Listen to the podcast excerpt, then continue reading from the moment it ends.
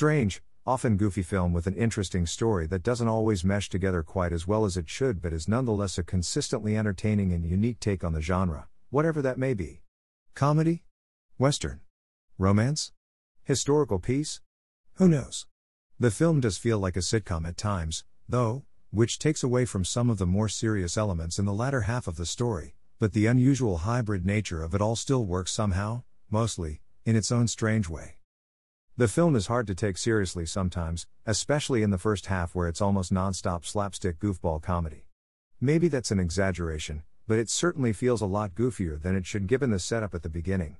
Then, about halfway through, there's a sudden jolt into some dark, disturbing territory that's still sort of treated in a humorous manner, to the point where you don't know whether to cry in anger at the inhumanity of it all or laugh at the rather light nature in which it's presented. Very odd. The tone, direction, and writing are completely off if examined separately, but somehow, when examined together, a pretty good film emerges. It's a miracle of cinema if ever I saw one.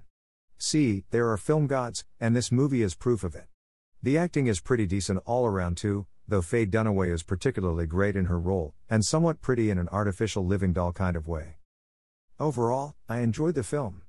The wonky tone might be unappealing for some, and the film doesn't always work narratively, but it's entertaining and unusual and funny, and quite sexual at times, not at all what you'd expect from something that starts the way that it does. The ending, though, felt very anticlimactic, it just ends, no major resolution or wrap up or anything.